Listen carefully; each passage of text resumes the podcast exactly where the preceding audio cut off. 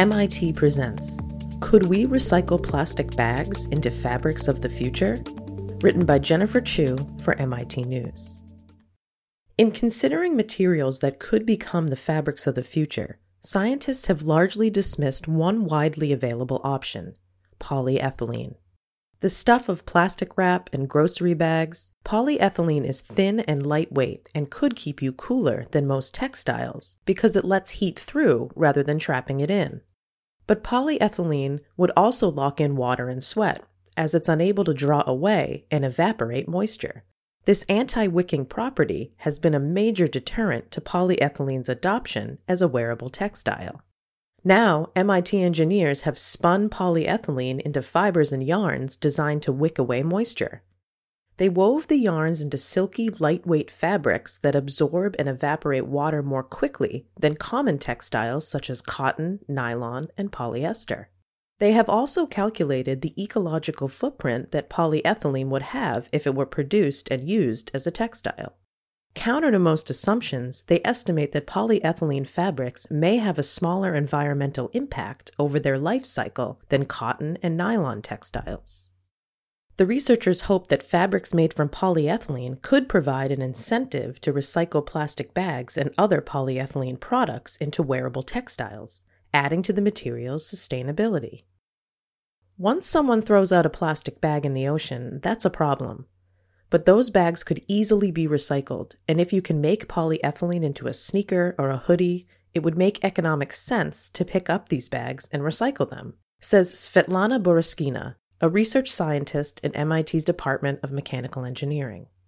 Boriskina and her colleagues have published their findings in Nature Sustainability.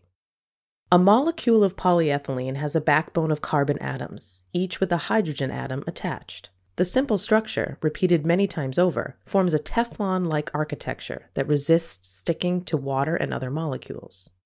Everyone we talked to said polyethylene might keep you cool, but it wouldn't absorb water and sweat because it rejects water, and because of this, it wouldn't work as a textile, Boriskina says. Nevertheless, she and her colleagues tried to make weavable fibers from polyethylene, they started with polyethylene in its raw powder form and used standard textile manufacturing equipment to melt and extrude polyethylene into thin fibers, similar to turning out strands of spaghetti. Surprisingly, they found that this extrusion process slightly oxidized the material, changing the fiber's surface energy so that polyethylene became weakly hydrophilic and able to attract water molecules to its surface. The team used a second standard extruder to bunch multiple polyethylene fibers together to make a weavable yarn. They found that within a strand of yarn, the spaces between the fibers formed capillaries through which water molecules could be passively absorbed once attracted to a fiber's surface. To optimize this new wicking ability, the researchers modeled the properties of the fibers and found that fibers of a certain diameter, aligned in specific directions throughout the yarn, improved the fiber's wicking ability. Based on their modeling, the researchers made polyethylene yarn with more optimized fiber arrangements and dimensions, then used an industrial loom to weave the yarn into fabrics. They then tested the wicking ability of polyethylene fabric over cotton, nylon, and polyester by dipping strips of the fabric in water and measuring the time it took for the liquid to wick or climb up each strip. They also placed each fabric on a scale over a single water droplet and measured its weight over time as the water was wicked through the fabric and evaporated.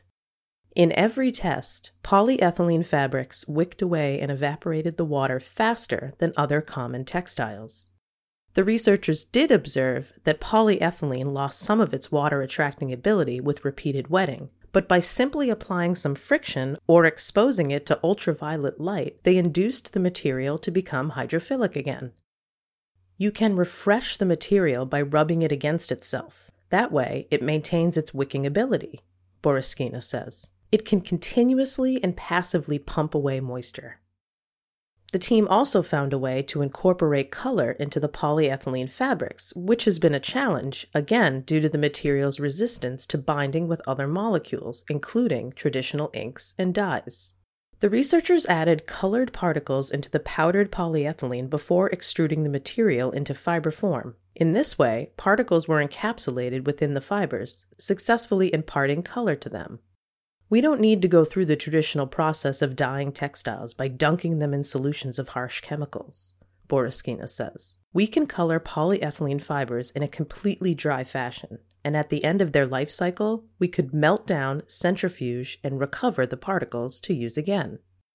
The team's dry coloring process contributes to the relatively small ecological footprint that polyethylene would have if it were used to make textiles, the researchers say. The team calculated this footprint by using a life cycle assessment tool commonly used by the textile industry.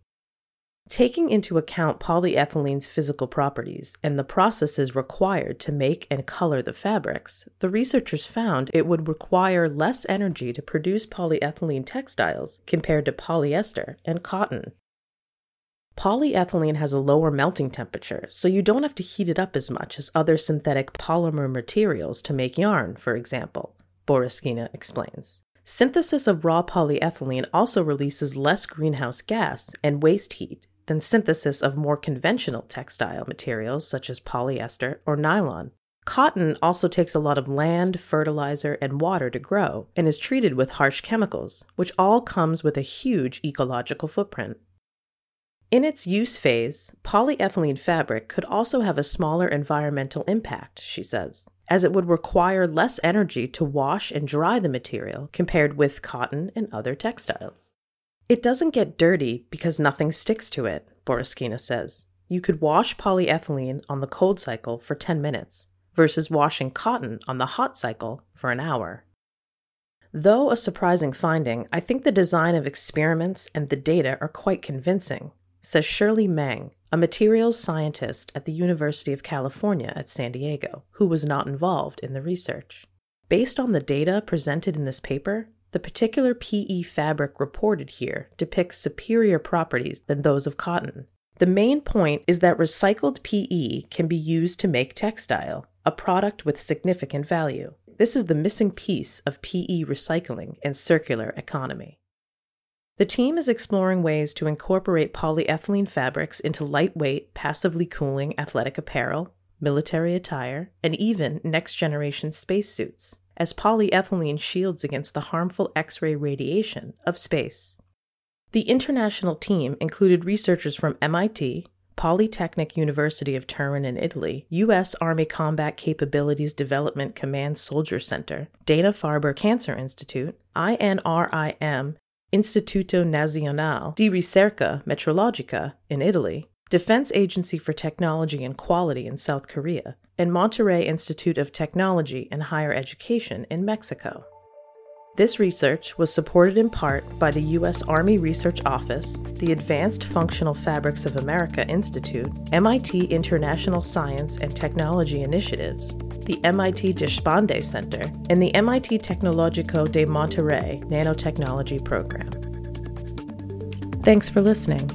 You can find more audio content from MIT on Google Play, Apple Podcasts, Spotify, or wherever you get your podcasts.